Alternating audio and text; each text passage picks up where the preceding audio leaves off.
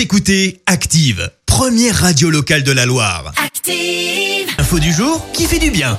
Allez, petite info du jour qui fait du bien. Et ce matin, on se tourne vers l'exploit d'un enfant de 12 ans. Oui, direction la Martinique où Christophe a parcouru 40 km à la nage. Alors il a mis un peu moins de 14 heures pour relier l'île de Sainte-Lucie au sud à la Martinique. Pour se faire une idée, 40 km c'est l'équivalent de 800 allers-retours dans une piscine de 25 mètres. Alors forcément, ça a demandé un entraînement de 2 ans à raison de 3 à 4 séances par semaine.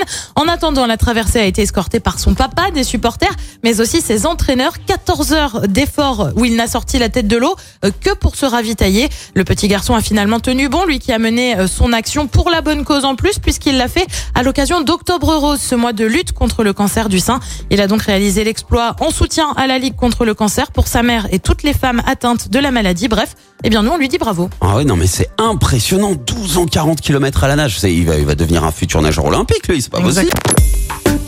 Écoutez Active en HD sur votre smartphone, dans la Loire, la Haute-Loire et partout en France, sur activeradio.com.